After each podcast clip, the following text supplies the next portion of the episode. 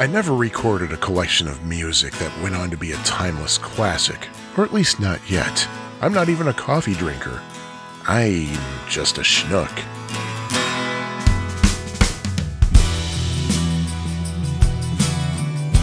Well, hey friends, thank you for tuning in. Do you wait? Do you actually tune in to a podcast? I mean, you download it, you play it, you stream it. Do you really tune in? I don't think so. Unless somebody's broadcasting this on a radio somewhere, I guess. Which would be pretty cool, because that way I'm kind of radio broadcasting and I don't realize it. But uh, anyway, this is Sean. This is chapter 28, episode 28 of Autobiography of a Schnook. And I hope you're all well. As for me, I, th- I think I'm well. I feel pretty good.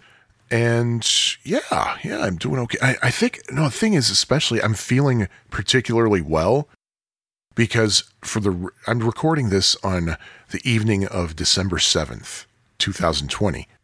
It's early in the month, yet I don't have any full work weeks left for the remainder of the year, and I'm thrilled about that. Uh, I get a generous time off package where I work and I'm usually pretty stingy with my paid time off. I try to go a long time without using it. Like I don't take any in January unless I get sick or something, and uh, I might take President's Day in February, and then a few days for spring break, and maybe a couple of days in the summer. And I take my birthday off or whatever's around that, and I still have a good chunk of time off left over. And the first thing I do when I plan my time off is I plan my time off for December 21st through the end of the year so that starting from December 21st, I don't go back to work until January because I love that time off between Christmas and New Year's. I, I so love it so much. I really do. It's my favorite part of Christmas, really. I mean, I know that sounds selfish, you know, it should be more about, you know, the spirit of giving and everything, which I really have grown to appreciate over my life, really but just something about knowing I can just be home, relax, do things that I want to do, spend time with uh, my wife and the dog. I just really look forward to that, and I'm, I get really excited about that. And this year in particular was a particularly strange year for obvious reasons. Um, my company was very, very COVID safe. It wasn't even January 10th when they put out a directive saying no business travel is allowed until further notice because of COVID 19. They said if you want to travel on your own for your own personal reasons, whatever, but for business, no. Because we have offices in many different parts of the country and, in fact, outside of the country. And right before St. Patrick's Day, I think it was, the company said nobody is to go back to the office. Everybody work from home until we tell you otherwise. Well, last I heard, last they told us, which wasn't too long ago, they told us, uh, folks, you're going to be working from home until at least the beginning of June, which is fine with me. I don't miss my commute. I really don't. I love sleeping in a little bit, you know, just taking a shower, taking the dog for a walk, and already I'm at work. And when five o'clock happens and it's time to quit for the day, I'm already home. I, I really like this. I like it a lot. And my job can easily be done working from home. In fact, uh, we actually have a general working from home policy that, you know, we allow people to work from home from time to time if, say, um, they have, they expect, say, the plumber to come by or something. That way, they don't have to worry about that. So that'd be really cool if I can keep working from home at least a couple of times a week when uh, things get uh, back to somewhat normal. But in all the COVID madness, our company has been very generous with us. They actually added a few holidays to the mix. Uh, they added one in December. They added one the week of Thanksgiving, and they added a few more. And I think the reason they did that was because they were afraid that there were going to be some people who, because, well, because of COVID 19, they're not traveling. That's less reason to take vacation. They want us to take breaks. They tell us, please take time off, you know, give yourself a rest.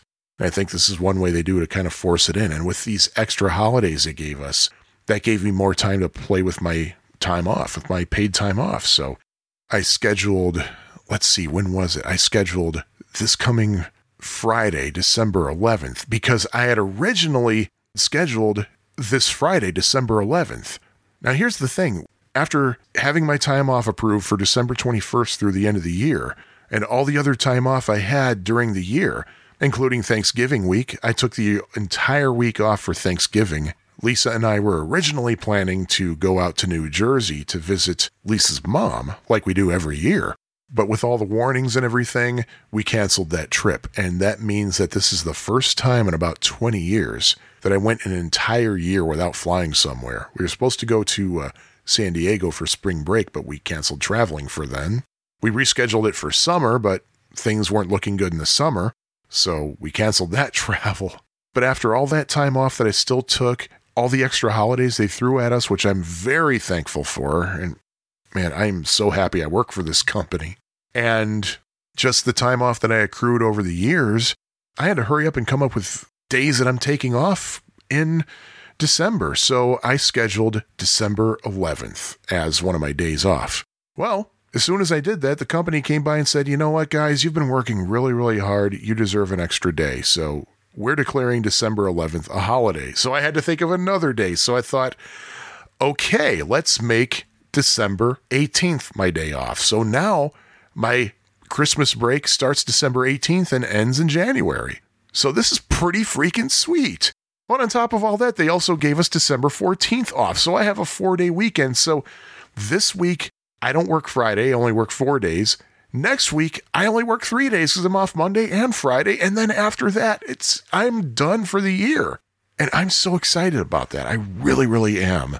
One thing I am a little bit concerned about though is I probably won't be able to visit with my family this year for Christmas. And uh, I don't think I'm going to get a Catholic guilt trip from my mother about it because uh, recently when I was talking to her and she said, Well, here's what I'm thinking we might have to do for Christmas, assuming we're able to have Christmas this year, given all that's going around. So at least I have that kind of a relief. So if I decide that, uh, yeah, we're not coming to see you guys for Christmas, then at least uh, I don't think I'm going to get a hard time about it. What I'm thinking we might be able to do at the very least is maybe uh, drive down and just drop off the presents and stay six feet away from everybody, keep our masks on, and say, Hi, everybody. Sorry, I haven't seen you in six months, but uh, at least we're seeing each other now. Bye. Especially because my parents live in Will County, which has had a much higher rate of infection than other counties in the Chicago area. So, might just be Lisa and me for Christmas, and Lola the Beagle, of course.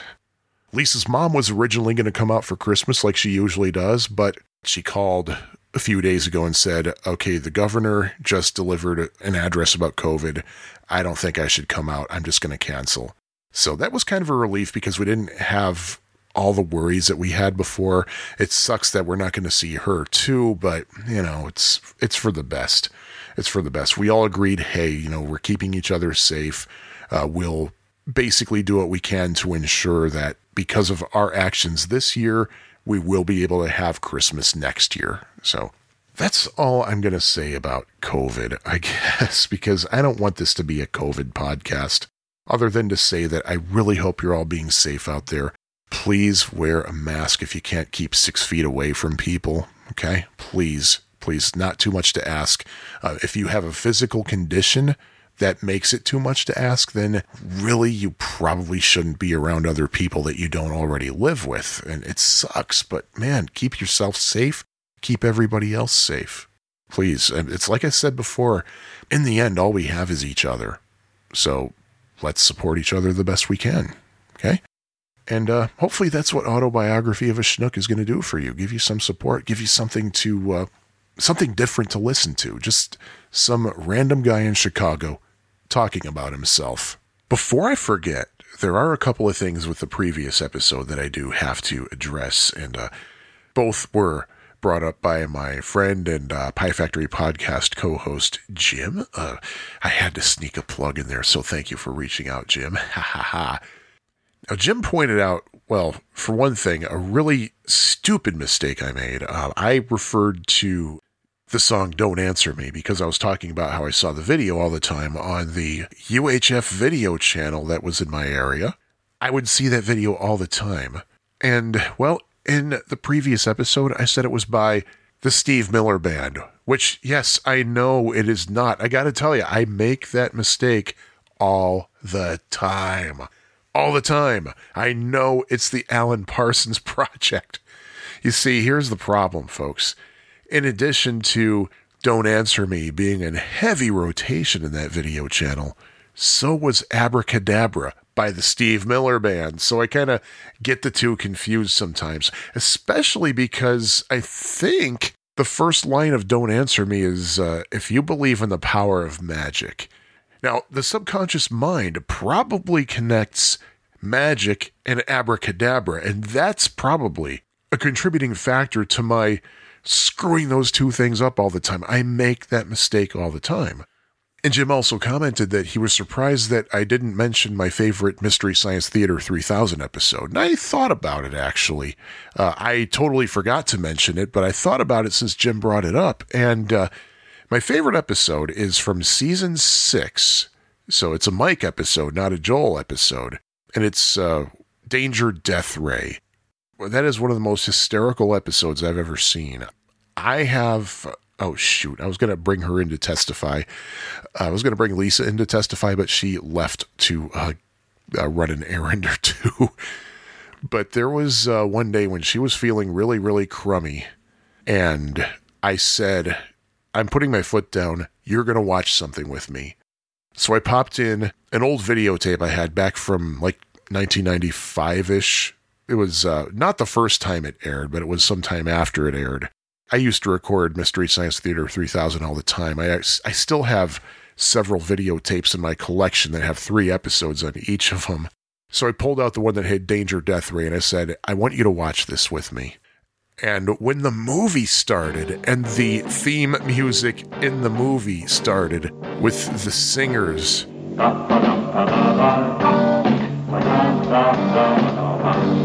I swear Lisa almost suffocated. She was laughing so hard. She could not she just she just couldn't. She just could not deal with it. and it's just beautiful. It's this cheesy, vaguely Italian-y movie. In fact, I think it's Italian. I think it was made in Italy. And it's dubbed in English, I believe. I think it's dubbed. And it's a spy movie about an American spy named Bart Fargo. It's just a stunningly the the plot is is just ridiculous because he he can't get the girl. He fails so many times to get the girl. And you think, hey, I'm used to James Bond. I need my spy to get the girl. He keeps failing. the uh, riffs from Mike and the bots are great.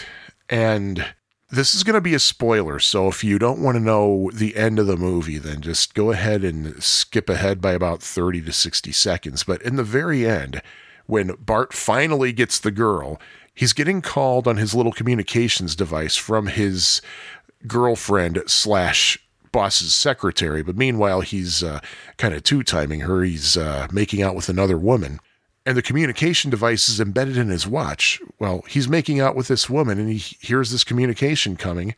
So he takes off his watch and he throws it out the window. He defenestrates it from several stories up. The camera cuts over to the outside of the building and shows the watch falling off the building. You know, he, it got thrown off the building and then it lands in water. I guess it's a pool or maybe a, a near. I, I, don't know what. I don't remember off the top of my head what kind of body of water is near that building, but it lands in the water. And then all of a sudden, there's another cut, and you see a hand just carefully place the watch in the water, and the watch falls down. And it's like, wait, what happened here? I was screaming the first time I saw that. I'm, I'm pretty sure what they meant to do was show the watch being thrown off the building, then show it splash down in the water, and then show the watch just kind of sinking down. And they just edited it very poorly and didn't bother to do a retake. Now, here's the thing there is a version of Danger Death Ray that's on YouTube, just the raw movie itself, no Mystery Science Theater or anything. But that version actually has the editing done properly at the end. I don't know if it's just another official edit of the movie or if somebody tampered with it to take that bad scene out. Now, the thing is, even though that's my favorite episode, I can't definitively say it's one of the best episodes of any TV show ever, especially because a lot of Misties, as we call ourselves, would probably disagree because a lot of them don't like Mike as the host. I do. I like Mike they would much rather have a Joel episode. And I think the gold standard that everybody judges against is Manos, the Hands of Fate from the, uh, I think it's the final episode of season four. And if you've never seen that movie, it is very poorly made on a silent film camera, and the voices had to be overdubbed later. And all the voices are done by like two or three people because they didn't get the whole cast back to do the voices. They only picked a few of them. It's about this family who's taking a road trip and they make a wrong turn and they end up at this house uh, that is run by this really strange cult that worships a god named Manos. And the owner of the house is the master, who is a priest for Manos, and his assistant is Torgo, who. Okay, if you've ever watched The Office, Mose Schrute is Torgo. I'll just put it to you that way. There's so many disturbing things about that movie. I the thing is, like, I would never recommend that episode to somebody who's never seen Mystery Science Theater 3000 before. It is not for the faint of heart. It's not. It's not gory or anything. It's just mentally disturbing. but probably, I think most Mystery Science Theater fans who would agree with me that you shouldn't show Manos to someone who's new to the show, you probably, or if you want to say that any particular episode is one of the best episodes of any TV show ever, it would probably be one that also has a short subject before the movie. Those are great. Those are always great. But I'm not going to ramble on about that right now. So I just want to move on to the rest of the uh, the episode here. Actually, now that I think of it, there was one episode I did forget to mention that I think does deserve a spot in the greatest TV episodes of all time. And that is the first episode of the 1967 season of Dragnet. That's the one with Blue Boy. I'm sure many people who've seen Dragnet know the one I'm talking about. Uh, depending on which source you look at, it's called either the LSD story or, as it's called in my DVD copy, the Big LSD. Uh, on my DVD, all the episodes are called The Big something or other. My wife got me the 1967 DVD set for Christmas a few years ago. It's interesting because you know, Jack Webb was so anti anything that wasn't establishment and yes, sir, no, ma'am, please, this, thank you, that. I have a nice crew cut. Uh, if it was anything beyond that, he took huge offense to it. So, of course, he would jump on anything involving drugs. The only thing is, I think the LSD episode was pretty accurate in terms of its effect on people and, of course, the times they were going through because the episode was set in 1966, back when LSD was still legal. And they were basically fighting to criminalize it. You're pretty high and far out, aren't you? What kind of kick are you on, son? And uh, there's one thing that people do tend to miss is uh, I, I'm going to give it away. I don't care because hey, it's Dragnet. The thing about that is the character Blue Boy. He ends up dead in the end. He's at an acid party, and uh, somebody else who's there said that Benji's been in that position for about an hour. He said he wants to keep going farther and farther out. And Joe Friday just touches him, gets a pulse, and says, Well, he made it. He's dead. And people are saying, wait a minute, you can't overdose on LSD. Well, the thing is, the explanation at the end of the episode is that he was also taking barbiturates. So that explains that. He overdosed on barbs. And the thing about Dragnet, it's such a hoot to watch because it's it's so dryly acted and the background music they use is so over the top, over dramatic. And Barry Williams, as in Greg Brady from the Brady Bunch, he was in an episode of Dragnet back in the 60s, in the 60s revival, I think in 68. He played an altar boy in a Christmas episode. And uh, that episode, by the way, Jack Webb loved it. He actually used that script at least four times. I think he used it twice when Dragnet was a radio show, once, maybe twice when Dragnet was on TV in the 50s, and of course, again when Dragnet was on in the 60s because he just loved the story and its uh, really syrupy sweet ending.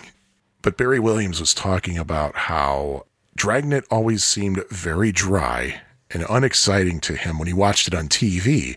And when he was on the show, he learned really quickly why it was so dry. He said that it wasn't actually acted, it was all read.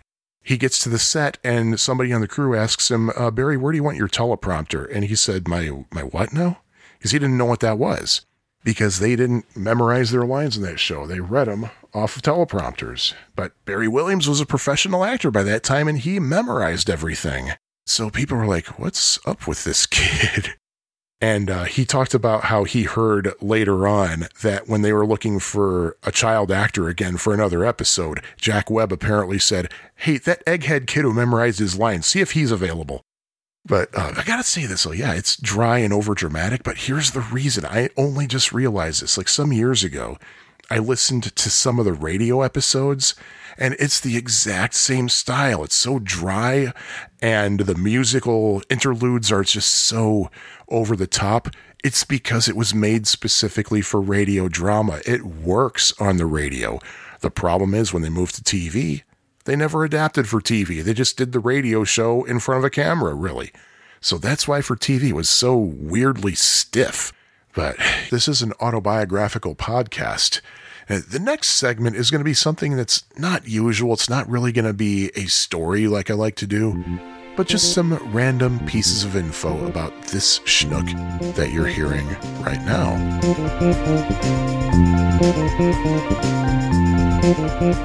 There's some things about me that kind of come up in conversation now and then that I'll just share with all of you, my friends, all four of you. Um, and some things about it kind of make me who I am, what I am, how I am.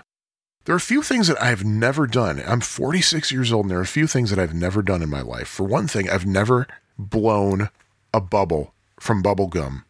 I never have. I've tried. I never could. I don't know why. I, have tried. Uh, is it worth it? I don't know. I don't know. I'm not much of a gum chewer, though. I, I don't chew gum very much. Um, then you have people like my dad. My dad can blow a bubble from Wrigley's gum, which is not a bubble gum.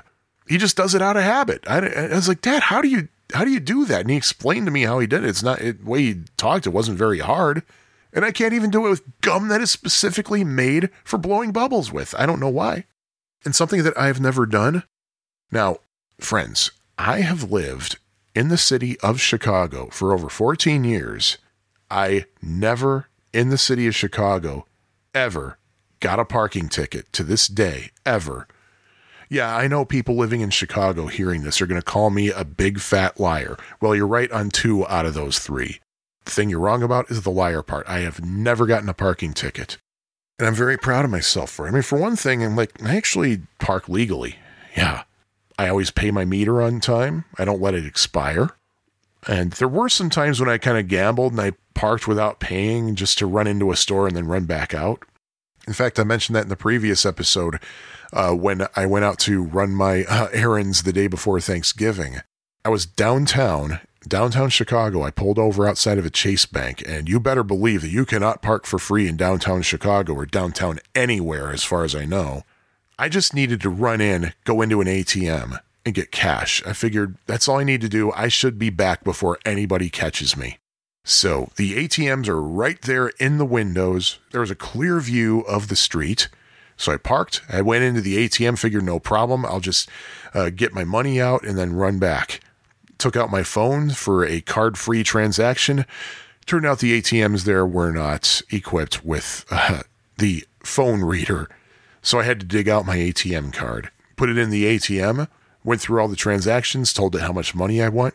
It went through the motions. I heard things whirring in the background, and then all of a sudden it said, Sorry, your transaction cannot be completed at this time. But I needed the cash because I had to go somewhere where they only accepted cash. Um, that's one thing I failed to mention about hey, one of the places that I visited to uh, buy something that I wanted to try. they only accept cash. They don't accept cards or checks or anything, just cash. Meanwhile, I see that there's a meter person. I don't know if they, they're called meter maids anymore. And plus, I think it was a guy, so I don't know if he would be called a maid who was going up and looking at the cars. And I'm thinking, oh my God, oh my God, he was on the cross street. He's going to be working his way to my car. I better hurry up. I stuck the card into another ATM, did get the cash that I needed, and I got out and safely pulled away with no ticket before he even turned the corner. So, whew, that was a quick one. And then when I went over to the uh, La Fournette place where I got the croque monsieur I talked about, I also mentioned that I pulled over and didn't pay the meter. That's in Old Town. Old Town is another place in Chicago where, yeah, you have to pay the meter. But I pulled over, put the blinkers on to kind of indicate, yeah, I'm just going to be in and out And I go in and I see the sign on the window of La Fournette, and I saw that they had a limit of five people in the building due to COVID restrictions. So I step in, I see, oh crap, there are five people already. So I step back outside and I wait and wait and wait. And my blinkers are on, and I'm looking around to make sure nobody's going to give me a ticket. I don't see anybody, thankfully. So it looks like I'm safe. Eventually, somebody comes out so I can go in and pick up my order except they failed to fulfill the order, so they had to make the order already. They had to make the sandwich, they had to get the soup ready and everything. And the guy said, uh, I couldn't tell what he said, whether he said two minutes or 10 minutes. I think it was one of the people who uh, had a French accent. So I said, Excuse me, say that again. He said, Two minutes. I was like, Oh, okay. And of course, I'm staring out the window, looking at my car the whole time, making sure nobody comes out. It's like, oh man, hurry up, hurry up, get the sandwich made, get the sandwich made. And there it is. There's a sandwich. It's made. I get out. No ticket. Whew. No evidence that anybody was even near. So, yeah. I will tell you this, though. I have not gotten a parking ticket. However, my wife got nailed. Here was the situation the way things are in most Chicago neighborhoods, in the residential neighborhoods, during certain months of the year, they do street cleaning. And there are signs that tell you what days of the week the street cleaning is done. And between certain hours of the day, you cannot park on a certain side of the street because they need the room to clean the street. They'll tell you something like between 10 a.m. and 4 p.m. And the thing is, let's say the time range is 10 a.m. to 4 p.m. If the street cleaner comes by at 10:04 and is done for the day, you still cannot park there until 4 p.m. or whatever it says in the sign. Doesn't matter if the street's already been taken care of, you will get a ticket if you're parked in that spot during that range of time. Well, here's what happened. When Lisa and I moved into our apartment, we had an option of getting a garage space for a little bit extra on our rent. Well, thing is, when we moved in here, we were really, really, really in a bad financial place. We couldn't justify getting a parking space, and I figured, well, we only have one car. We live in a pretty reasonable neighborhood. We can find parking on just about any side street with little to no difficulty, unless there's something happening somewhere. So, figured, yeah, we don't need the garage space. So, we saved a little bit of money on rent that way. And we lived like that for eh, a little over a year because we moved in Labor Day weekend 2006. And the reason that we were in a really tough financial place is that Lisa was not working full time. While we were still living in New Jersey, before we moved, she had lost her full time job and she was actually staying behind for a while to finish her master's degree. And without that full time job, you know, it was really hard to make ends meet. Uh, Lisa was doing some test prep teaching like I was, uh, in addition to my full time job. And it was a real struggle to keep our heads above water. But after living here for a while and dealing with parking and finding a place to park, Lisa said, I'm making an executive decision. As soon as I find a job, we're paying extra for a garage space. I said, okay. So what happens? She gets a job. She lands a full time job, same one she still has now. Wow, she just had her 13th anniversary there just a few days ago, actually. I get home from work after she told me that she got a job, and she was thrilled to get a job after looking for over a year. And I said, okay, I'm going to call Frank. Frank's the landlord, and I'm going to say we'd like a garage space. She said, well, do you think we should wait? I said, you're going to thank me. You're going to thank me for this. So I called Frank and I said, if there's a garage space available, we'd like it. Uh, we understand here's what the fee is every month. And he said, yeah, we got one available. Just give us a few days and we'll have uh, Juan set you up with a key. Juan is our 24 hour on site maintenance man. So what happened? Well, Lisa parked on one of the side streets and totally forgot to move the car the next day when it was street cleaning day. And she got a $50 ticket on the car. And literally that day is when Juan handed us the key to the garage. so, yeah, just hours after getting a parking ticket, we now had a garage space. But yeah, that was not my parking ticket, that was Lisa's. So that was something. That that was a kick in the pants, but hey, we had a garage space and so help me God, her first day of work. Remember how I said to her, "You're going to thank me for this." She thanked me for it. oh, mercy. Yeah, I never got a parking ticket, but I'll tell you what did happen to me that I think happens to pretty much everybody at some point during a life of living in Chicago. I did have my vehicle towed by a company that is known as the Lincoln Park Pirates, Lincoln Towing. And it was the weekend we moved in. Bastards actually towed my moving truck when we were unloading it. They claimed we were in a private spot, even though we had been given explicit permission to use it. And they told us it's going to cost you 800 bucks. Yeah, $800 for a small moving truck. Wow. So when they towed it away, Lisa drove me to Lincoln Towing's office near the intersection of Clark and Lawrence and handed over a credit card. And the guy said, Well, we can't let you pay $800 with a credit card. We have a $300 limit. So, yeah, we had to spread that across three different cards, three different cards. And this was not a good time for us to have to pay 800 bucks that we didn't have. So, I paid the 800 bucks. They escort me over to the lot where the moving truck was. And I'm getting into the moving truck, and one of their tow truck drivers comes over to me and says, "How much did they get you on this one?" I said, "800 bucks." And he said, "800 bucks? Are you serious?" He said, "Man, you're getting ripped off." He told me to look at the receipt that I had. He said, "There's a pink copy, there's a blue copy." He said, "On the blue copy, there's a phone number for the Illinois Commerce Commission. Call them and report this. You got ripped off. There's no reason you should have been." Charged this much for this tow, Something that I found out in the meantime was that not only should I not been charged that much, but if the person responsible for the vehicle shows up while the tow is being attached, they are required to detach the tow. And if they fine you anything, the maximum in this case would have to be $150. So, yeah.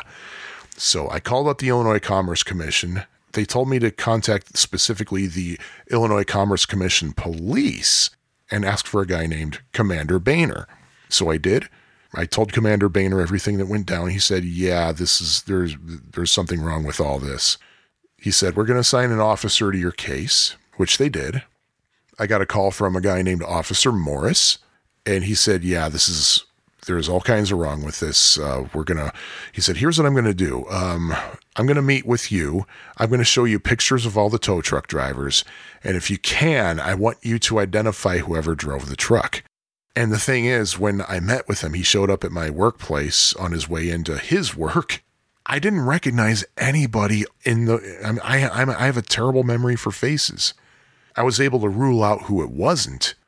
But anyway, Officer Morris said, Yeah, okay, we'll work on this. And so I kept following up with him. He's like, yeah, yeah, yeah, we're still working on it. We're still working on it. And probably a year, I, it, it was over a year that I was dealing with this. Then all of a sudden, Officer Morris forgot who I was. He had no idea who I was. None of this was familiar to him. He didn't remember meeting with me and showing me pictures. So, yeah, there was, I have a feeling something shady was going on. So, never got my 800 bucks back. I try to charge back with different credit card companies, and they're like, yeah, we're not doing that. Nope, you're on your own here. Great. So, what do I do?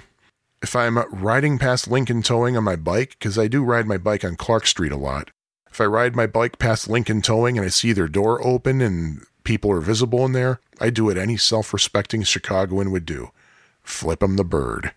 There was one time I actually did that on my way home, which I usually don't because they're on the opposite side of the street on the way home. And I don't want any innocent victims getting the crossfire of my middle finger. But there was one time when there was no traffic on either lane. So I moved my bike over to the left and I flipped the bird. And then I moved over to the right. And there was a red light right after that. So at that red light, a car pulls up to me, rolls down his window, and said, Hey, I saw what you did. And I just want to say thank you. and by the way, the, re- the the Lincoln Park Pirates nickname that they got was courtesy of a folk singer named Steve Goodman. He had a big hit in Chicago in 1984 called "Go Cubs Go."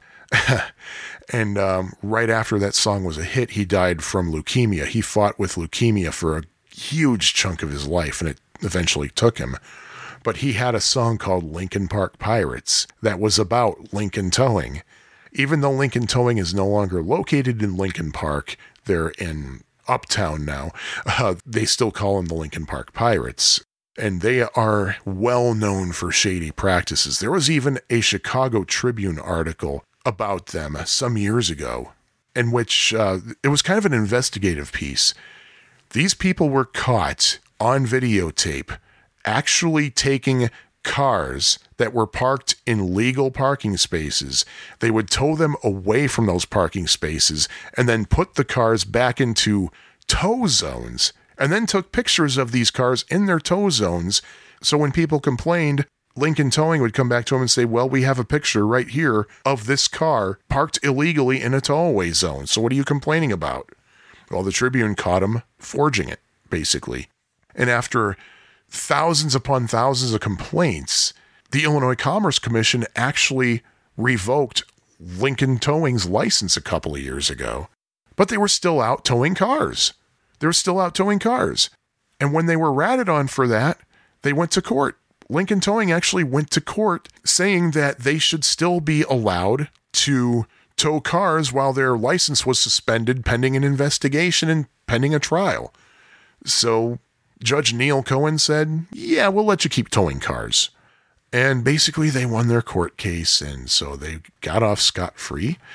Oh, and the day of their trial, they put up a new sign on their building that had the fallen police flag on it. Yeah, good grief. So, yeah, what else can I say? Uh, something else about me. Uh, this is kind of unusual, especially for people around my age. I do not drink coffee. I hate coffee. I hate the flavor of it. And I hate smelling coffee breath on other people. And the only thing worse than coffee breath on other people in terms of breath is smokers with coffee breath because you got that combined nasty scent. But yeah, I don't like coffee. In fact, I don't usually like hot drinks to begin with, uh, except for hot chocolate. And if I'm feeling really, really sick, hot tea really helps. But other than that, I prefer cold drinks. My morning drink is tea. Lisa makes a really, really great sweet ish tea that we drink a cup of in the morning. It's not like Southern style sweet tea. It doesn't have like a crap ton of sugar in it, but still has a sweet flavor to it. And I'll tell you what else that I love. I, as far as I'm concerned, the greatest beverage ever is unsweetened black iced tea because it tastes good doesn't have any sugar in it, and it doesn't have any calories either. So you can drink all you want of that stuff. You have a good drink, you won't gain weight. The only thing is the caffeine, though, of course. If you drink too much of that, you can really screw up your, your heart and possibly other parts of your body. So I try to take it easy on that too. But I just love knowing that it's out there. If I want a delicious drink, unsweetened iced tea. And if there's one thing that anybody who knows me well knows about me, it's that I also hate onions. Onion, in fact, I'm pretty dang sure that I have an allergy to onions because they actually make me throw up. They really do. It, it's they discuss even the flavor itself is enough to set me off and make me throw up. It's happened before, and yeah, it might. It's some kind of food intolerance. I can handle, say, super super cooked onion if it's like an ingredient in a soup but as a burger topping, a hot dog topping, basically, if it's tasteable, it does really bad things to me. So, yeah, I always have to tell people if I'm out in a restaurant, uh, I always have to say no onions. I have to say no onion because and I and even then they don't do it's not it's not enough to just take the onion off a burger or something because the juice will still be there, the flavor will still be there, especially in the bun. In fact, there are some things that I feel should never ever be added to a burger unless specifically requested, and that is tomato, pickle, and onion, because the juice will always stay behind if you take it off. I, mean, I don't mind the flavor of tomato, so I don't tell them to leave the tomato off, and I love pickle, so I don't tell them to leave pickle off. But man, onion, yeah, forget it, forget it. When my wife was a tech writer back at AT&T for about 10 years, she worked with a lot of Indians or a lot of people from India that worked with her, including her office mate. And she'd tell them that her husband can't stand onions. They're all, they were all in shock. They're like, "You're kidding me? How the hell does he eat anything?" Because I guess Indian cuisine can't exist without onion. I'll, I'll tell you this though, there's an Indian restaurant in Chicago that I've been to a couple of times. Where I had some food off their buffet that was amazing and was pretty relatively onion free. So I was happy with that. I was happy about that. So yeah, onion onions are a deal breaker for me. They really are. Other food I don't like. Well, I'm gonna sound like a whiner, but hey, it's just how I am. I don't mean to whine. I'm just stating. Um, cream cheese. Yeah, I cannot stand cream cheese. When I have a bagel, I use butter. I love lightly toasted buttered bagels. Mm, very good. I hate cream cheese frosting. I like buttercream frosting. Just something about the taste of that crap, just so nasty. Ugh. I will say this though, there have been a couple of things that have cream cheese that I really do enjoy. For example, when we have people over, um, of course, in uh, non pandemic times, my wife usually makes this amazing crab dip that uses cream cheese as an ingredient. That stuff is so good. But generally, cream cheese I don't like, which includes cheesecake, by the way. I cannot stand cheesecake. I know that goes against laws of nature, but I can't deal with it. Mushrooms I won't eat. No way. First of all, just the thought of eating fungus. I, I mean, think about this. There was a brief time when uh, my wife and I lived in a one bedroom apartment. Uh, the first apartment we had together, right before our honeymoon, we got a note from the landlord saying that the building was sold and was being converted into a single family house. By the way, you all have 45 days to get out of here. So we had to hurry up and find something fast, and we found this uh, one bedroom apartment that for some reason had a fully carpeted bathroom. And um, periodically there'd be mushrooms growing out of the carpet. I'm not going to eat something that grows out of a bathroom carpet. Uh uh uh. No freaking way. No way. And also, just the texture is just really disgusting. When I bite down on something, I don't need to hear a long squishing sound. Oh, no, it's just it's just so disturbing. I will say this though. I will say this. There was one time, uh, probably in the, well, it had to have been in the '90s, the early '90s, maybe the mid '90s. My mother had made this dip that uh, it was really, really good. It was good for pretzels, good for thick chips, good for Ritz crackers. It was so good. It was delicious. There was one time I was going to a party and my mother said, Hey, remember that dip that I made not too long ago? Let me make some. You bring that to the party. I was like, Okay. And when I got there, that stuff was gone so fast. Everybody loved it. But the thing is, when my mother was making it, she would not allow me in the kitchen because she said there was something in it that she didn't want me to see. Well, I found out that one of the ingredients was cream of mushroom soup. And I was like, "Oh god, that crap is in this stuff?" Well, yeah, I know I know exactly uh, why she didn't want me to see it cuz she probably figured I'd never eat the stuff, but hey, I ended I I was eating it apparently. I would never eat anything with mushroom in it. And uh, my mother was from that generation in which one of the staples of cooking dinner was fried hamburger and mushroom gravy. Apparently, my mother in law was uh, of that. Well, my mother in law is only four days younger than my mom. So, yeah, they were both in that same generation, but I would refuse to eat that. I would never eat that. And uh, God bless her, my mother had the patience to whip something up really quickly for me to eat because she knew I wasn't going to touch that stuff. But I remember not terribly long ago, it had to have been within the past 10 years, I uh, somehow that dip that she made came up in conversation and I said, "Hey, I remember you kept me out of the kitchen because you didn't want me to know what was in that stuff." I said, "Well, I know it had that cream of mushroom soup in it." And she said, "Oh, that wasn't what I was worried about. What I was worried about was that it had that canned chili in it." And sure enough, yeah. I mean, that wouldn't have prevented me from eating that dip, but I will say this that was another thing that my mother would make for dinner that I refused to eat because I just could not. I just could not stomach it.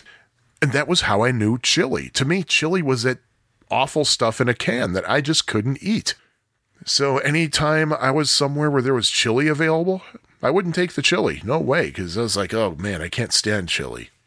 Well, there was one time, uh, back when I worked at the public library in Joliet, uh, the head of security took it upon himself to make a hot dog lunch. He grilled up a whole ton of hot dogs and he had a uh, pot of chili too, in case you wanted to make a chili dog. So I grabbed a couple of hot dogs and he said, Hey, how about uh, putting chili on one of those? I was like, Oh man, I can't stand chili. He said, You're kidding me. I said, No, I don't do chili. He's like, No, you are putting some of this chili on there. And basically, he forced it upon me. And um, so I tasted the chili dog and I was like, Holy good God, this is amazing. He said, Told you. and I learned to accept chili when I got married because Lisa makes chili but she makes it from scratch and it's amazing. Usually Cincinnati style. I've never had Skyline chili, but it's the same style. If she tells me she's making Cincinnati chili, I get so freaking excited. And I figured, okay, I just had to learn to grow up. That's all it was. Well, there was a time, I think I mentioned this before, but there was a time when I had to move back into my parents' house just for a few months. It was 2006. I had gotten a promotion that moved me to Chicago from New Jersey. But Lisa had to stay behind in New Jersey to finish up her master's degree. She wanted to keep our New Jersey apartment until the summer was over. So instead of having to pay two rents during the summer, I crashed at my parents' house for a few months. And uh, one night, my mother whipped up some chili for dinner and she said, Hey, you want some chili? I said, Sure. And when I had it, I was like, Oh, God, now I remember why I didn't eat this stuff. So yeah, canned chili. Oh, that is so disgusting. And Swiss cheese. I cannot stand Swiss cheese. It is, oh, God, it tastes like smelly feet. Ugh. I just can't deal with Swiss cheese. Even when it's well cooked, I, I just can't. I just can't. My cheeses on burgers, I can take American cheese. Uh, real American. I'm not talking like, say, Kraft cheese or Velveeta. I'm talking real American cheese, the kind that you'd get at a deli like that, cheddar cheese, Colby cheese is good on a burger, Monterey Jack, Colby Jack, mozzarella even I like on a burger, provolone's good on a burger, but man, Swiss I cannot deal with. I just can't. Uh, uh, uh, uh. And there's, I think, one other food that I like to talk about when I talk about foods I can't stand, and that's Italian sausage. Now, the thing is, I like the overall flavor of the sausage itself, but there's this spice in it. Uh, anise, I don't know how it's pronounced. Anise, A N I S E, or fennel, uh, I think is pretty much the same thing. I cannot stand the taste of that stuff. If it weren't for that, sausage would be my preferred pizza topping. But instead, my preferred pizza topping is pepperoni. And actually, I've been having bacon on my pizza too. Bacon is an amazingly good pizza topping. I never really thought much of uh, putting bacon on pizza before, but man, it is so good on a pizza. And by the way, I actually like pineapple on a pizza. Does it belong on a pizza? Anything you like belongs on it personally. There was one time my friend Andrew, I think I, I think I kind of uh, briefly touched upon this in the previous episode, actually. But my friend Andrew, years ago, when we were at Pizza Hut once, uh, it was just, it was a bunch of us. We were at Pizza Hut and, uh, so we just basically got a whole bunch of pizzas for the table, and Andrew asked if one of them could be ham and pineapple. And we're all looking at him as to say, What are you doing? He said, Trust me, this is really good. Because he, he's been known to do stuff that was bizarre. Like I was at a Chinese restaurant with him and a bunch of other people once, and he took a bottle of that hot Chinese mustard and just poured it into his egg drop soup for like several seconds, several seconds straight, and then he ate it. That's the kind of stuff he'd do sometimes. And I'm, I'm pretty sure he would. I don't know if he'd still do that today, actually. But last, actually, a couple of years ago, I was with him at a uh, big bowl once, and he didn't do that. But, but that's the kind of stuff he'd do. So of course, ham and pineapple were like, "Are you nuts?" But the lady at Pizza Hut said, "Oh yeah, we can easily do a Hawaiian style." And I tried a slice. I was like, "Man, this isn't half. but This is pretty good. This is pretty good. It's not my favorite, but it was pretty good. It worked." And uh, by the way, Hawaiian style pizza was invented in Toronto, I think. If well, somewhere in Ontario, I'm pretty sure, if not Toronto. But and I'll say this: Lou Malnati's, which is one of the big four deep dish pizza places in Chicago, I love their Italian sausage. Theirs doesn't have that nasty spice in it. If I'm getting deep dish pizza from Lou's, I'm going with Italian sausage on it. But oh, all right. Tr- tell you the truth though, if I'm going to Lou Malnati's and it's not with a bunch of people, if it's just for me, I'm getting their chicken club salad because it is so good. Oh, that's the best salad I ever had, I think. But yeah, that's me and food. Anything else, I'm pr- I'm pretty good with. Uh, I when I enumerate the things that I don't like to eat, people think I'm a very fussy eater, but I'm not. I, am really not. I have a wide variety of tastes. I, there's some Indian food that I love, Chinese food I love, uh, sushi as long as it doesn't have tuna because I hate tuna. Tuna actually gives me a headache. American food I love, Mexican food provided it's onion free. There, there actually is plenty of onion free Mexican food, Tex Mex, I guess I should say. But yeah, and someone thinks I'm a fussy eater. I refer them to my father, who's literally Midwestern meat and potatoes kind of guy. he doesn't even like rice. Oh, by the way, here's something else interesting about me that I think is kind of unique. On my mother's side, my mother is half Russian, half Lithuanian. So there's that 50% Russian blood coming from her into my life. On my dad's side, there's some Irish blood. Well, at least that's what he told me. There's a lot of mysteries on my dad's side of the family. So think about that. In my body is Irish blood and Russian blood. I have never been drunk. I've never been drunk. May okay. There's only there might be one exception. Speaking of our honeymoon, when uh, Lisa and I honeymooned, we went to Bermuda, and there's this pub in Bermuda called the Swizzle Inn. I got a feeling it's a tourist trap, but still, uh, their claim to fame is that they allegedly invented a drink called the Rum Swizzle, which has five different types of rum in it. Their motto is Swizzle in, swagger out. So you order a rum swizzle. What they do is they come to your table and they plunk down this pitcher and the fumes that come out of it practically knock you over. But Lisa and I were drinking that stuff. Th- we both got a little bit too giggly, so maybe we were drunk at the time. but that's about the only time if I was ever really seriously under the influence of any kind of substance, it was then. So yeah, Irish and Russian, and I've never been drunk. I'm not really a big drinker. I'm not. I'm not a big drinker. I'm really not. I don't drink beer a lot. If I do, it's very particular. Like, I love Guinness from the tap.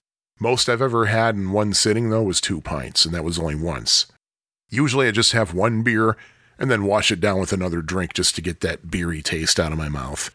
But yeah, it's got to be good beer. I like the Leinenkugel fruit flavor stuff, like their shandies and their uh, Berry Weiss. That stuff's really tasty.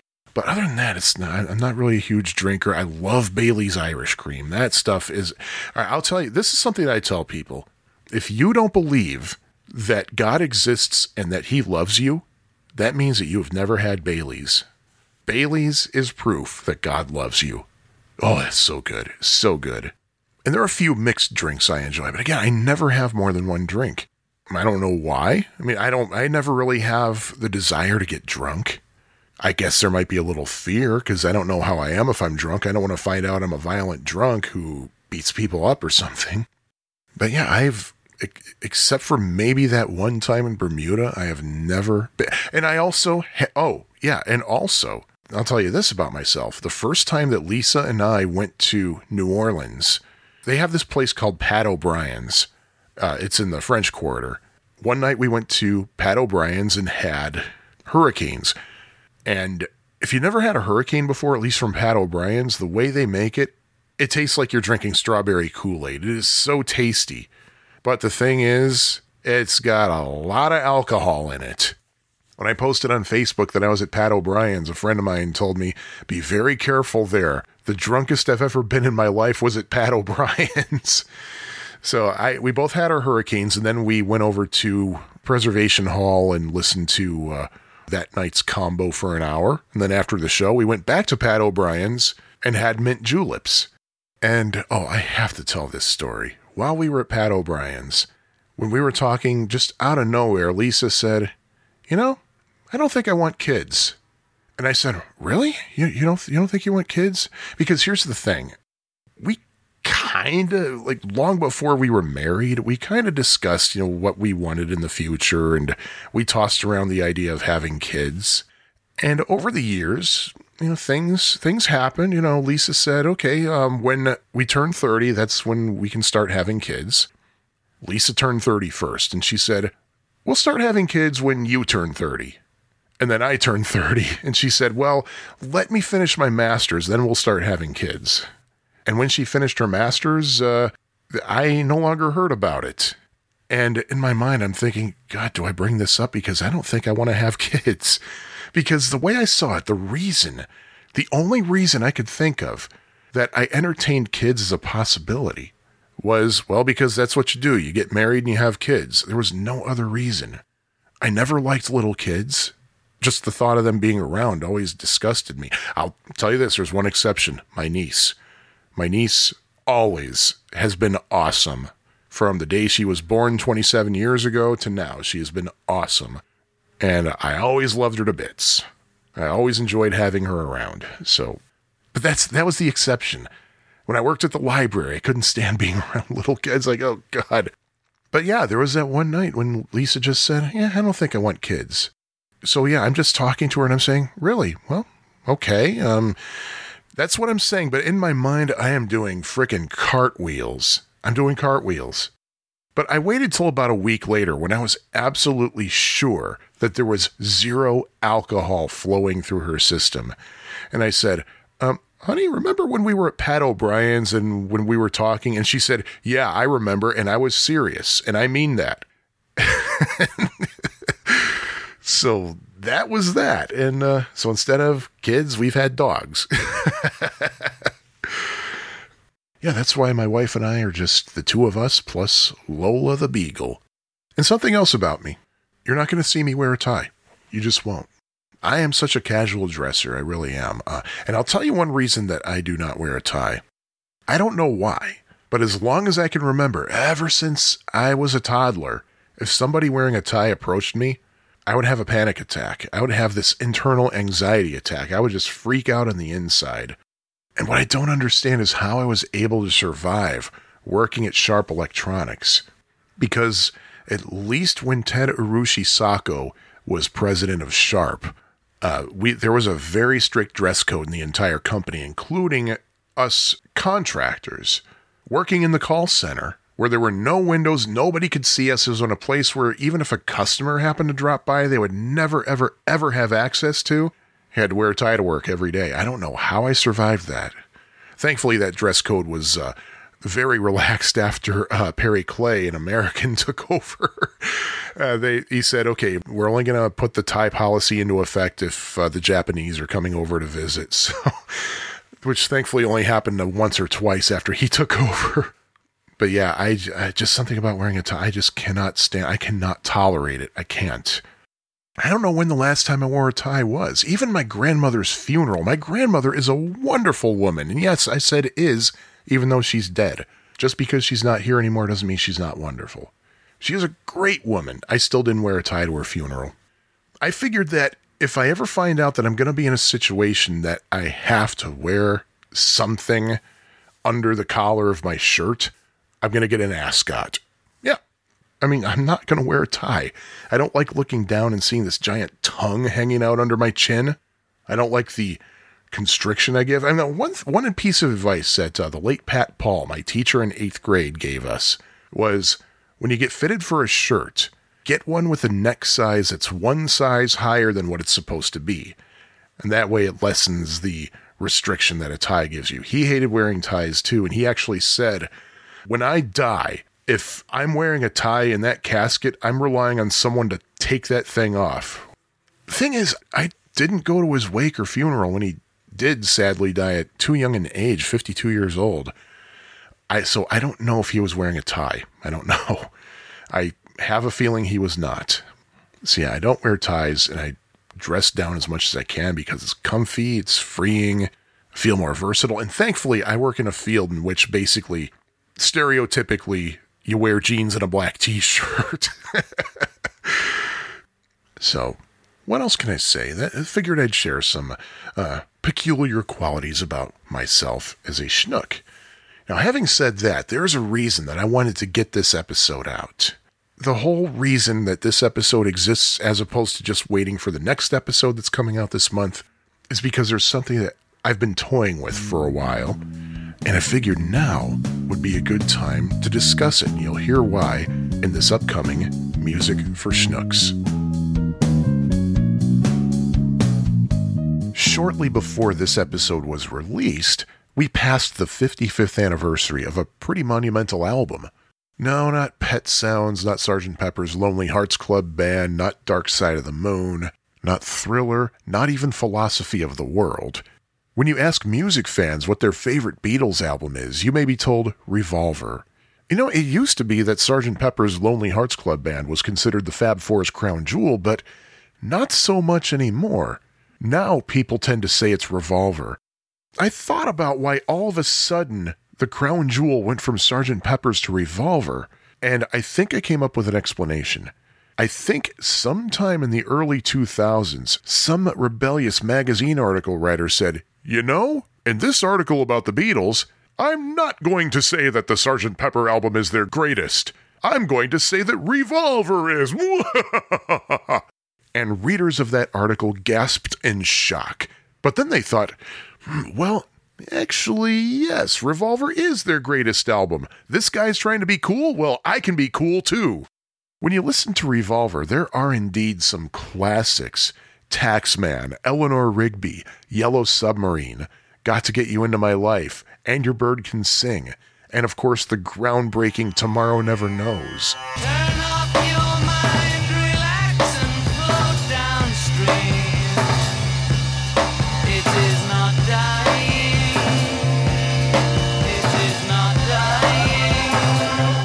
But as a whole, the album, at least in my opinion, doesn't have a good solid flow. It seems like it's basically a repository for the Beatles' various experimentation, a dumping ground, if you will. There were some new experiments in sound, of course, but it shows that they were new experiments, and that the band and the production and engineering staff were rusty. They, of course, had mastered it by the time Sgt. Pepper's came out. Many say that Abbey Road is the Beatles' best. As far as I'm concerned, that is an absolutely valid assertion. Every single song on that album is great. As usual, you have a big selection of Lennon McCartney songs, and then you have a couple of George Harrison contributions, and for only the second time in the Beatles' history, a song entirely written by Ringo, um, although with a little bit of assistance from George, as evidenced in the movie Let It Be. Lisa and I quite frequently talk about how Abbey Road is essentially the Beatles' final thesis, presenting everything they'd learned over the years. There's raw rock and roll with Come Together and Oh Darling.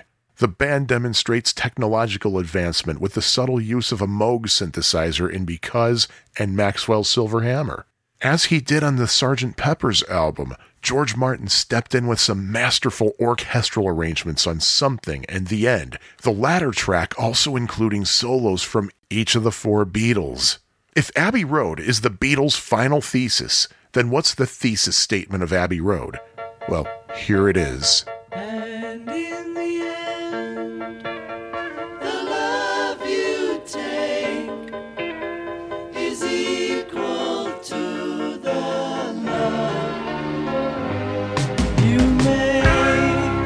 Indeed, Abbey Road was, for a while, my favorite Beatles album. Sometimes it was Magical Mystery Tour, but lately in my rethinking, I'd have to say that for at least the time being, my favorite Beatles album is actually Rubber Soul.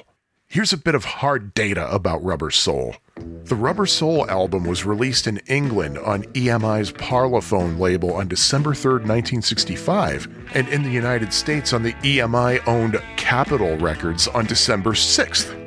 If you're a big Beatles fan or are a regular listener of this podcast, then you already know that the Beatles albums were usually drastically different in the UK and the US at this point. Well, Rubber Soul was unique for its time in that the album of the same title on both sides of the ocean actually not only had the same title and the same album cover, but also a very similar track lineup.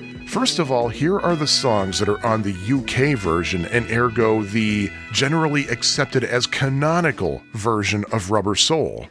Side 1 kicks off with the Paul McCartney rocker Drive My Car, followed by John Lennon's Norwegian Wood. Um, in parentheses is uh, This Bird Has Flown. Next is You Won't See Me, one of two Paul McCartney songs on the album in which McCartney vents about his frustrations with his future fiancée and future ex fiancée, Jane Asher.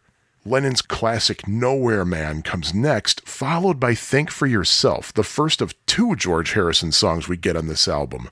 We go back to John Lennon with The Word, and then back to Paul McCartney for the side one closer, Michelle, a song that inexplicably won a Grammy for Song of the Year in 1967, despite never having been released as a single.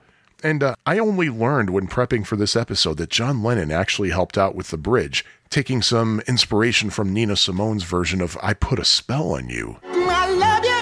I love you. I love you. I love you.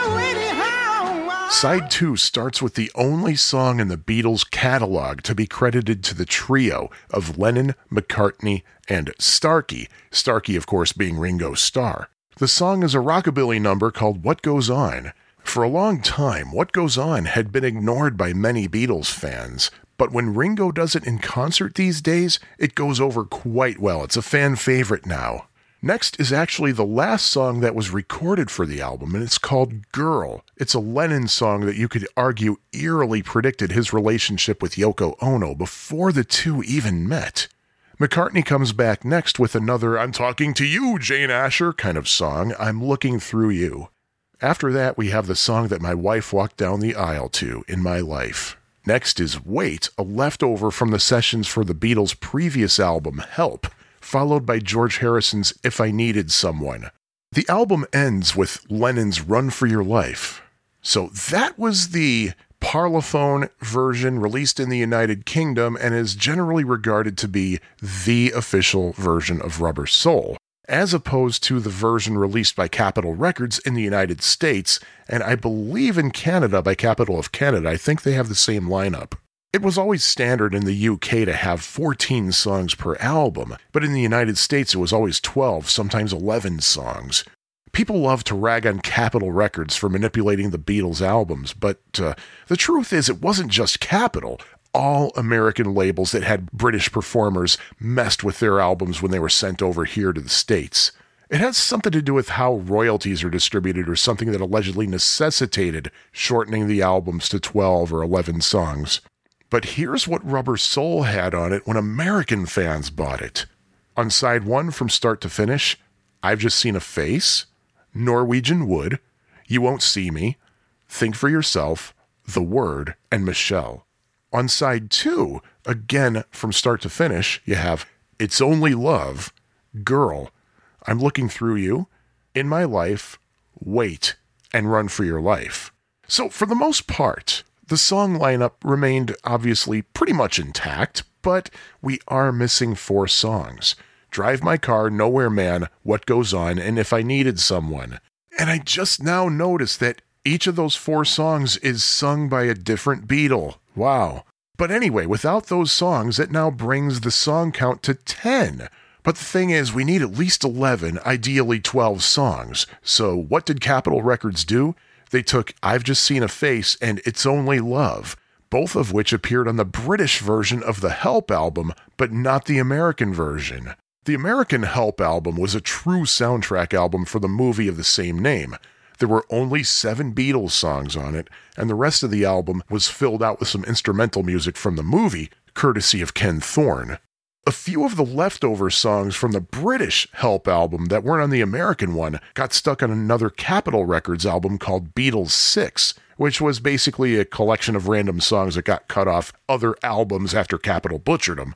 Now, despite Capitol futzing around with the Rubber Soul album, there are some fans who will argue that the US version of Rubber Soul is actually better than the UK version.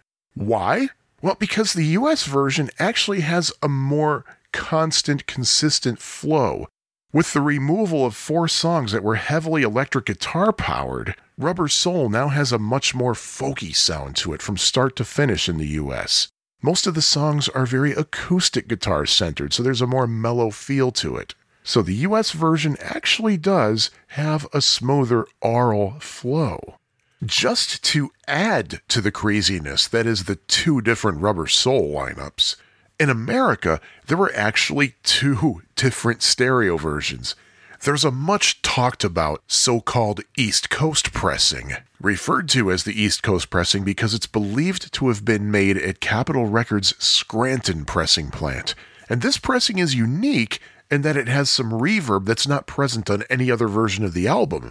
I did recently read that some reverb copies might actually have also come from the Jacksonville, Illinois plant. And just to add to the mess, different copies may have different levels of reverb because the reverb was supposedly added manually with each pressing. I've heard one of the stereo reverb pressings, and to be honest, the reverb, at least on the version that I heard, wasn't terribly noticeable. Unlike, say, the reverb that Capitol Records added to some earlier Beatles songs, like the great She's a Woman. Now, here's how they always heard it in England.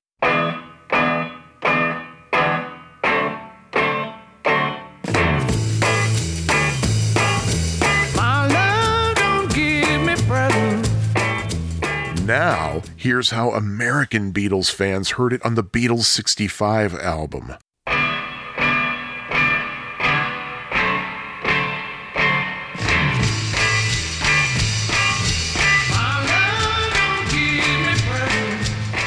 But if you really want to hear the difference between a standard US copy of Rubber Soul and a so called East Coast stereo pressing, here you go. First, the standard,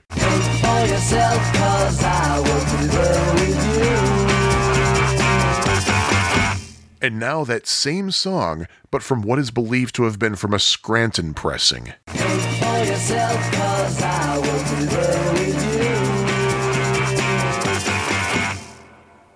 Speaking of variations, when you sit down and think about it, there are several variations of Rubber Soul. It goes beyond just the UK and the US versions. For one thing, the US stereo Rubber Soul has a couple of variations that are not present in the mono or the UK version. The song The Word has a double tracked John Lennon lead vocal, but in the US mono and UK mono and stereo variations, the second vocal track is potted pretty far down, so you don't really notice the double tracking right away. It's there, but it's subtle. But on the US stereo version, both vocal tracks are clearly audible. For comparison, here's the standard version. In the beginning, I misunderstood. But now I've got it, the word is good. And here's the US stereo version. In the beginning, I misunderstood. But now I got it, the word is good. Also, I know I touched upon this in Chapter 2's installment of Music for Schnooks, but I should probably bring it up again here. Perhaps the most well known variation is in the beginning of I'm Looking Through You. Here's how the US mono and UK versions start.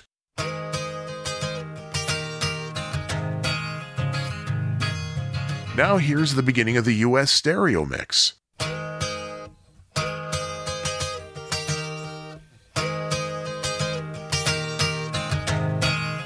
But in the meantime, let's count what we have so far. We have UK mono, UK stereo, US mono, US stereo, and the US East Coast stereo. So that's five different versions of Rubber Soul that we have so far. In 2004, there was a box set called The Capitol Albums Volume 1. And two years later, it was followed by another called uh, Are You Sitting Down? The Capitol Albums Volume 2. Each of these two boxes had four CDs that contained Beatles albums in both mono and stereo, as originally released in the 60s by Capitol Records in the United States, complete with the odd variations and added reverb that were unique to those Capitol albums.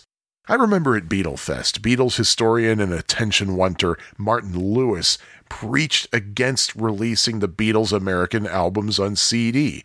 He argued that if you really want the American lineups on CD, just take the existing CDs based on the UK albums and rip them and reburn your own custom CDs.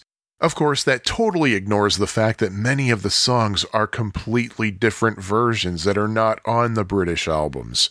But that was one of the cool things about the two Capitol box sets. They were definitely the American versions. They're not the versions from the British albums just resequenced.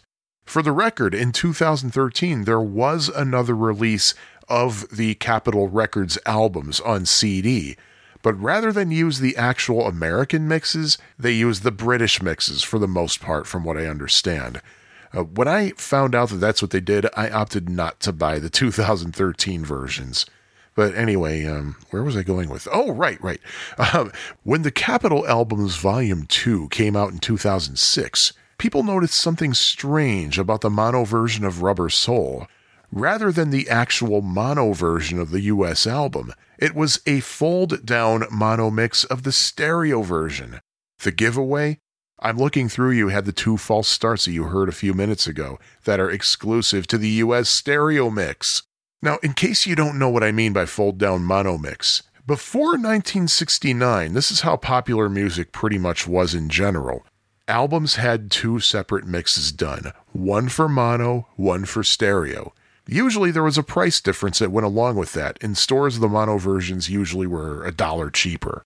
But sometimes, instead of doing a separate mono and stereo mix, an engineer might do just a stereo mix, and then for the mono release, they just take the stereo mix and combine or fold those two stereo channels down to one mono channel. Now, here's the thing it was not uncommon, and it's still not uncommon for engineers to make a fold down mono mix of a stereo mix just for testing purposes, to make sure there aren't any issues such as phasing in case somebody is listening to a stereo mix on, say, a single speaker setup or something. And that's pretty much the consensus as to why that fold down Rubber Soul mono mix existed in the first place just for testing purposes, and it was accidentally included in the Capitol Albums Volume 2. Capitol offered a replacement with the correct mono mix. You would contact Capitol Records with your address, and then they'd send you a pre stamped mailer that you'd drop the faulty CD in, and then they'd send you back the corrected one. And of course, I did that. I sent the uh, CD with the incorrect mono mix in, and they sent me back the one with the correct mono mix.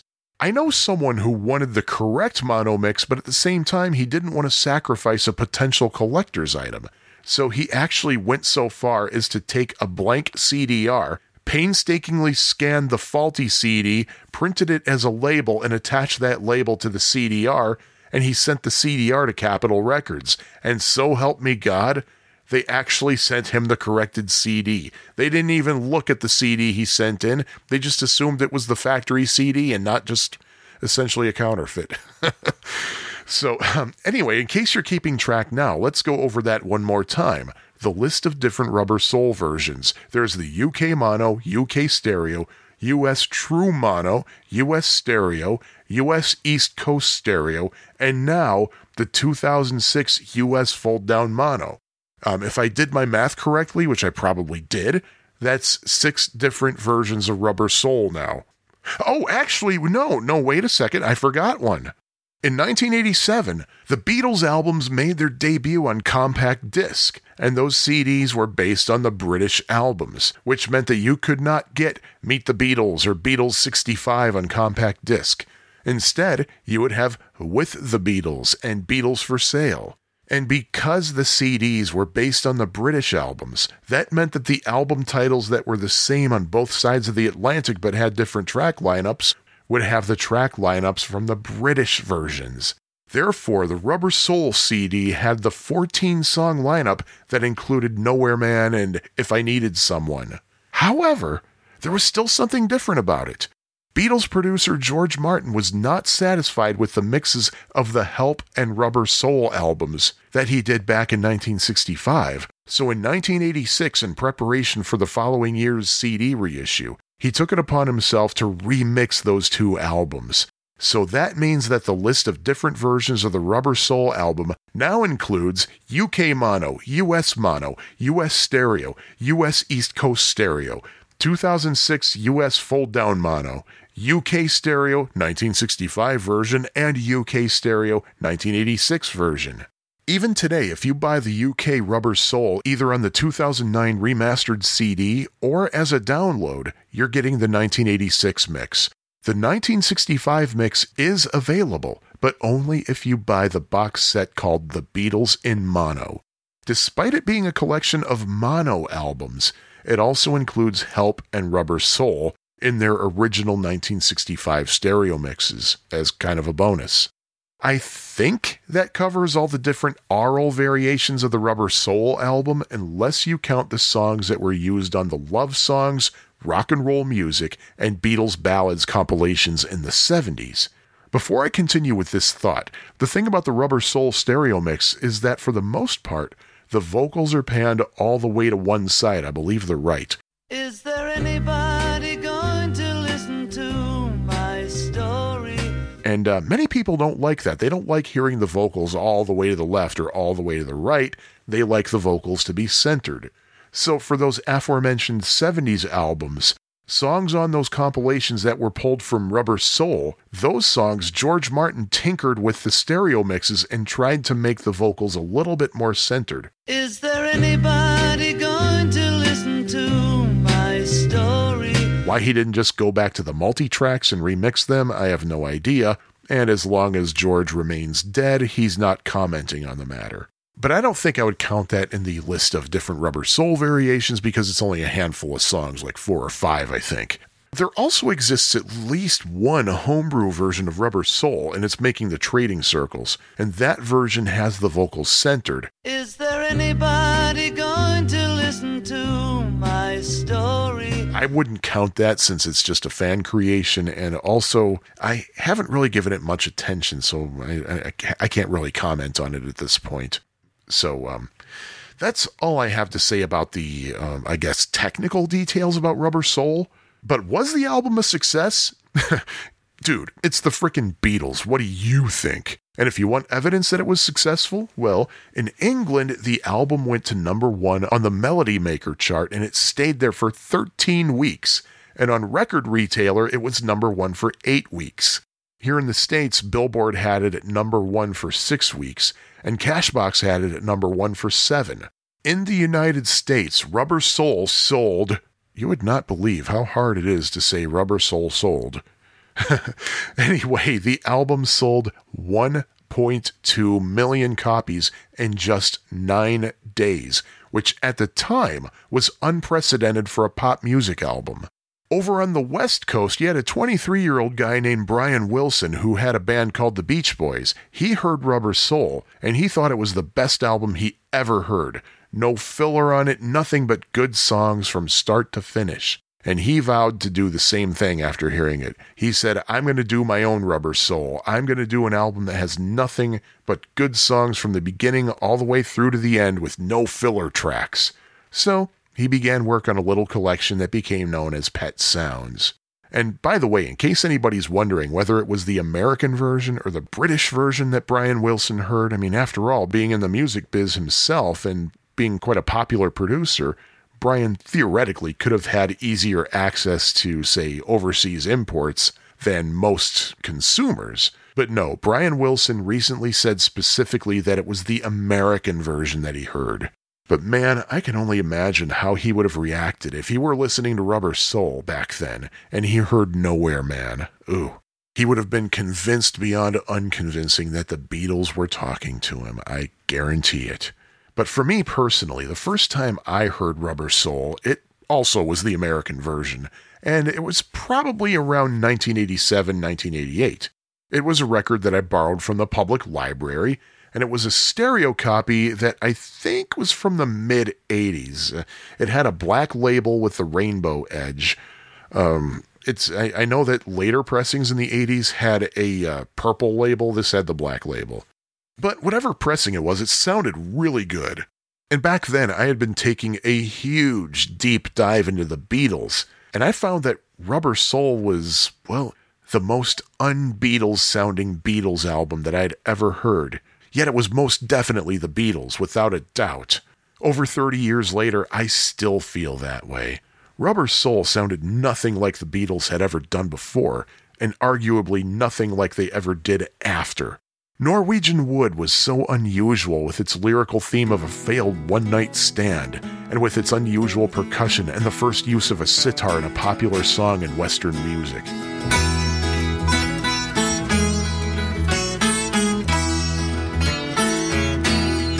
Girl had kind of a dark and mysterious vibe that no other Beatles song had ever had. The musical arrangement in Michelle had never really occurred on a Beatles record before. Just the overall musical vibe altogether on Rubber Soul. Wow, the Beatles must have been going through something pretty intense. And yeah, I know what you Beatles fans listening are saying right now. Well, yes, they were going through something pretty intense. It's called marijuana. Which, yeah, I suppose is true. The album reportedly was recorded in a thick cloud of THC, and that's really no surprise. And by the way, the common lore is that Bob Dylan introduced the Beatles to pot in 1965, and no, that is not true. I mean, come on, think about it. All the time that these guys spent playing in nightclubs in the Reeperbahn in Hamburg, they never once smoked a joint? Please. I mean, heck, Mark Lewisohn confirms in his book Tune In that, oh yeah, the Beatles certainly did smoke pot before Dylan ever crossed their paths. Now, anyway, let me get to the reason that this segment exists for this episode. I wanted to give a bit of background on Rubber Soul just so I could kind of explain myself, give you kind of a basis to where I'm going here. Among the music fans that I hang out with both in person and virtually online, there are three homebrew projects that I encounter people taking upon themselves very frequently, and uh, hmm, that's the second time this segment that I use the term homebrew. Well, actually, now that's three. Sometimes Monkees fans will try to construct an alternate version of the band's 1969 album, The Monkees Present, and make it into a two record set.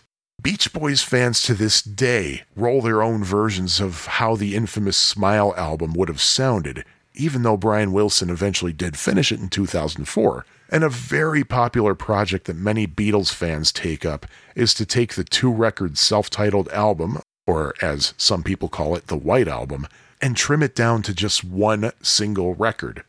I'm not doing any of that stuff. Instead, my little project is something that I don't think I've ever heard of anybody trying making the ideal Rubber Soul album, taking into account the British and the American versions of Rubber Soul. The thing is, friends, I tend to agree with fans who say that the American version, even though it's shorter, is actually better. However, I honestly really hate to listen to Rubber Soul without If I Needed Someone. And uh, that song is pretty heavy on the electric guitar, and ergo it breaks up the folky feel of the rest of the album. But it's such a great song, and it doesn't really fit well anywhere else in the catalog. And I'll tell you one thing about If I Needed Someone, it holds a place in my perfect Beatles songs playlist. So, considering the Parlophone Records lineup of Rubber Soul in England and the Capitol Records lineup in the States, what goes on my custom made version of Rubber Soul? Well, first off, I just want to make it clear that I don't use any of the songs from the so called East Coast stereo pressing because those have extra reverb and I don't want to have inconsistency in reverb from start to finish. Also, I'm using stereo mixes. I'm not using the mono mixes because the stereo mixes sound brighter and they're the standard UK US stereo mixes. There's nothing from uh, any of the remix compilations. I'm not using any of the new mixes, like, say, the 1999 remix of Think for Yourself from the Yellow Submarine soundtrack, or the version of Girl that comes from the Love soundtrack. But anyway, the first song on my Rubber Soul lineup is what kicks off the Capitol Records version of the album, and that's I've Just Seen a Face. I find it odd that this song is buried so deeply on side two of the UK Help album. It has an intro that can really go anywhere you want it to go, and then when the intro's over, you got this great uptempo Simon and Garfunkel esque vibe. So, I've Just Seen a Face is a perfect album opener. Both Parlophone and Capitol place Norwegian Wood next, and so do I. To me, Norwegian Wood is what truly establishes the overall sound and vibe of Rubber Soul. And I have to say, if there were such a thing as a single perfect Beatles song, because there's not, but if there were, it would be Norwegian Wood. It tells a complete story. It has several verses, two bridges, and even an instrumental break. On top of that, you have this new exotic instrument, the sitar. At least it was new and exotic to the Beatles. You had all of that in two minutes. That's how long the song is. Two minutes. I mean, yeah, if you play it back on CD, the timer might say two minutes, four seconds or whatever, but you got to allow for the silence afterwards between songs. But anyway, the melody is catchy and the overall sound is unique, what with the use of the sitar played against a folky backdrop. The next song in my lineup is You Won't See Me, and nothing much to say about that except that's pretty much where it is in both the UK and the US versions of the album. Now, I do kind of go against the whole vibe of the general folk sound of Rubber Soul by putting Nowhere Man from the UK version next. There are two reasons for it. Number one, I think back to my comment about Brian Wilson. I really think that if Brian had heard Nowhere Man on Rubber Soul, strange things would have happened, possibly for the better, possibly for the worse, depending on how he was feeling mentally that day. But Nowhere Man, I, I have to put it on here. And there's also a logical reason for that. This was actually very clever sequencing on the side of the folks who sequenced the original UK lineup of Rubber Soul. Notice the background vocals of You Won't See Me with all the la la la la parts.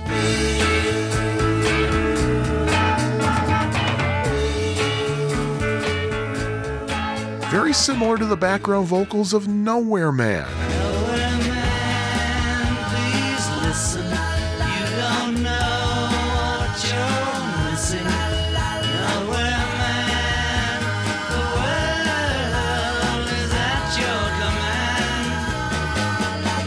So those two naturally go hand in hand right there.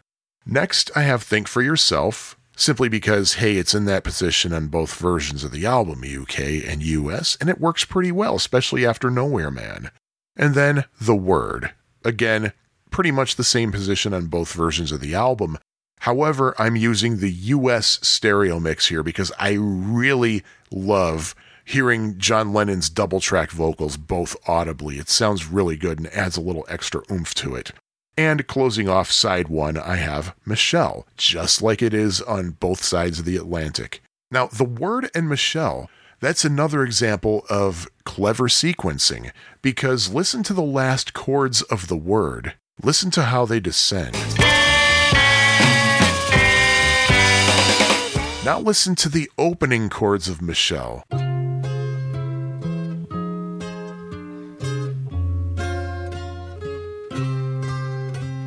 It has that same kind of descending pattern there, so those two definitely belong together. Now we're going to turn the record over, assuming you're listening to it on record, or turn the tape over if you're listening to it on a tape, of course. Side two of My Rubber Soul starts with I'm Looking Through You, and there are a couple of reasons for that. First of all, I'm using the American stereo version that has the two false starts. That is a really cool way to start off an album side, having a couple of false starts with an acoustic guitar. Gee, kind of like Revolution 1 on the White Album. Also, I figured side one starts with an acoustic folky McCartney tune. Why not do the same with side two? Also, think about this. I'm looking through you is obviously a dig at Paul's girlfriend, Jane Asher. So, we're going to start off with a Paul song about his mysteries with a girl, and let's continue it with John's song about mysteries of a girl called Girl. And like I said earlier, this song eerily predicts his relationship with Yoko Ono, whom he wouldn't even meet for at least another year. Next in my lineup in my life. It belongs on side two where it is, and it stays on side two where it is. After In My Life, that's where I have Wait. That's a song I always loved. I thought it was one of the coolest Beatles songs ever, and that's I just wanted to comment about that. Now, here's the thing. On British Beatles albums, except for A Hard Day's Night, the Beatles made sure that Ringo had at least one lead vocal because Ringo had a lot of fans. In fact, here's something that uh, a lot of non Beatles fans might not know. Ringo, by far, got the most fan mail of all four of the Beatles, so they gotta have something for Ringo. The problem is, when Capitol Records resequenced Rubber Soul, they didn't leave Ringo with any lead vocals. So, right here is where I rectify that problem and I put What Goes On. The other day I saw you as I walked along the road. But when I saw him with you, I could feel my. And here's where something else that I noticed happens. On side two, so far, I have a Paul vocal followed by a John vocal, followed by another John vocal, followed by a John and Paul vocal.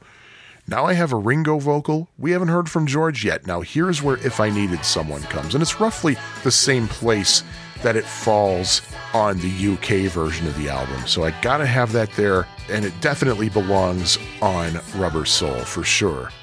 Now, here's the thing the next song is what closes my version of Rubber Soul. I'm thinking, okay, we're getting a little bit electric here, and throughout the song, If I Needed Someone, you have a really catchy riff. So we better continue that catchiness of guitar riffs. I closed my version of Rubber Soul with Day Tripper. Oh, ho ho ho. Because what better way to close an album? That is a kick ass song. Close an album with Day Tripper. Oof. That you got me, you got me, you got me. Now, what's missing? Well, Run for Your Life, which is what closed Rubber Soul on both sides of the Atlantic. Why did I cut it off then? Well, because not a lot of people like it, including John Lennon. John Lennon said, and I quote, I always hated Run for Your Life.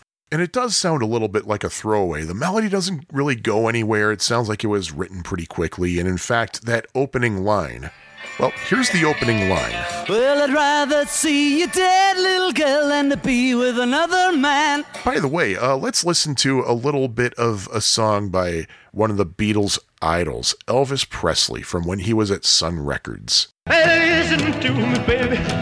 Try to understand. I'd rather see you dead, little girl, than to be with another man. And a baby, come back. Lennon was a known plagiarist. This wasn't his first time, and it by far was not the last time. Yeah, come on, flat top. He was moving up with me.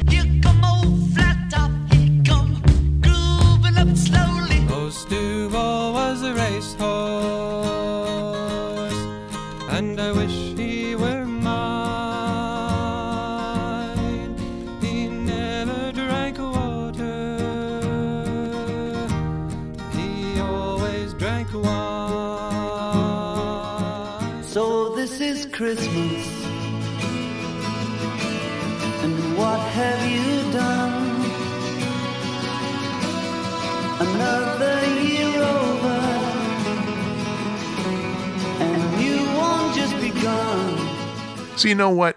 Let's keep the album as original as possible and just get rid of Run for Your Life.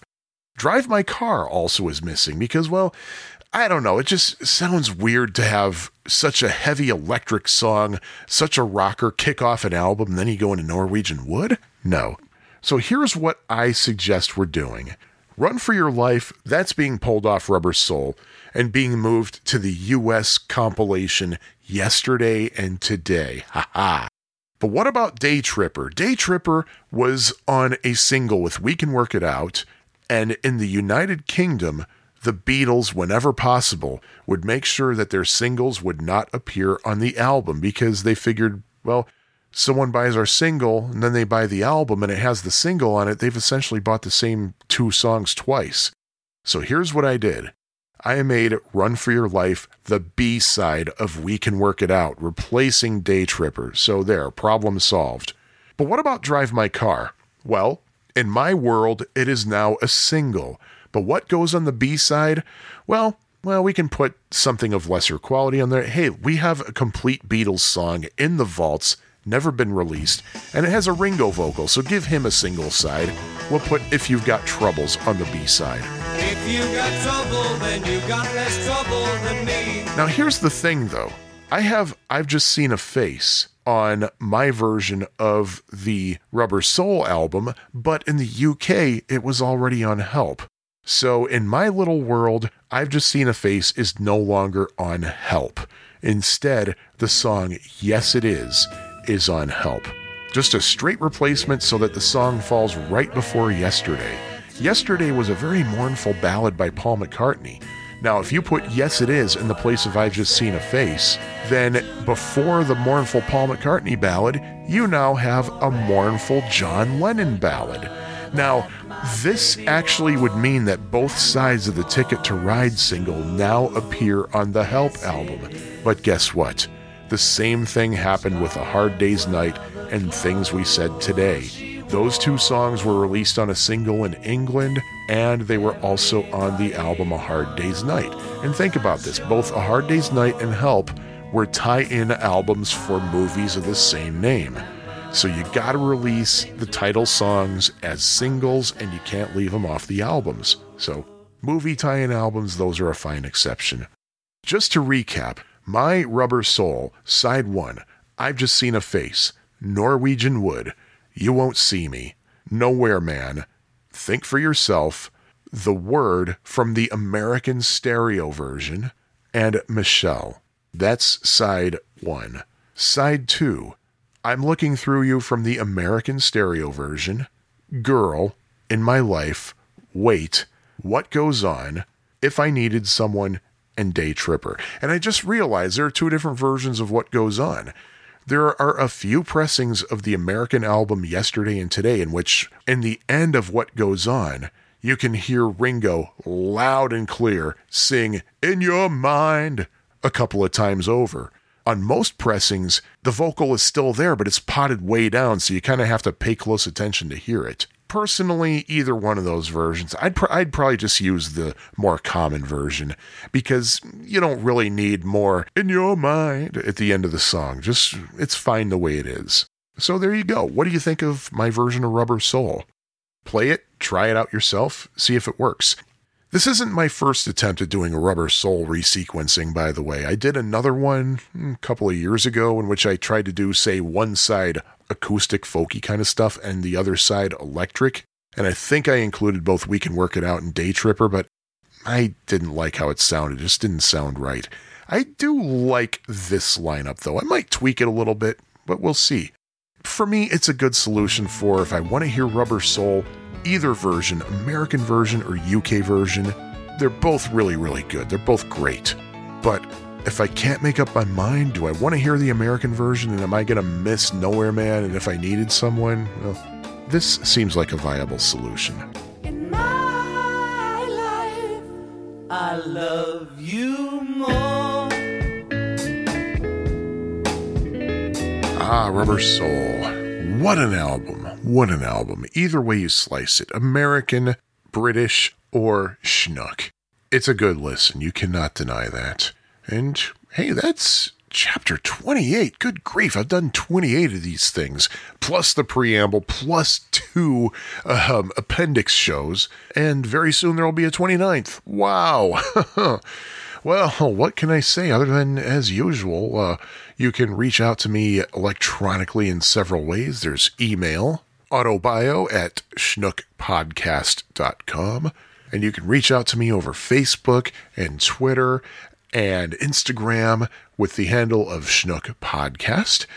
And uh, I think that's yeah, that's those are the social media I'm on right now because well, Friendster is down and uh and who am I kidding? I'm not going to get people to follow me on MySpace, even the people that I always acknowledge, such as my wife Lisa, who's been wonderful to put up with me doing this podcast and sometimes helping out.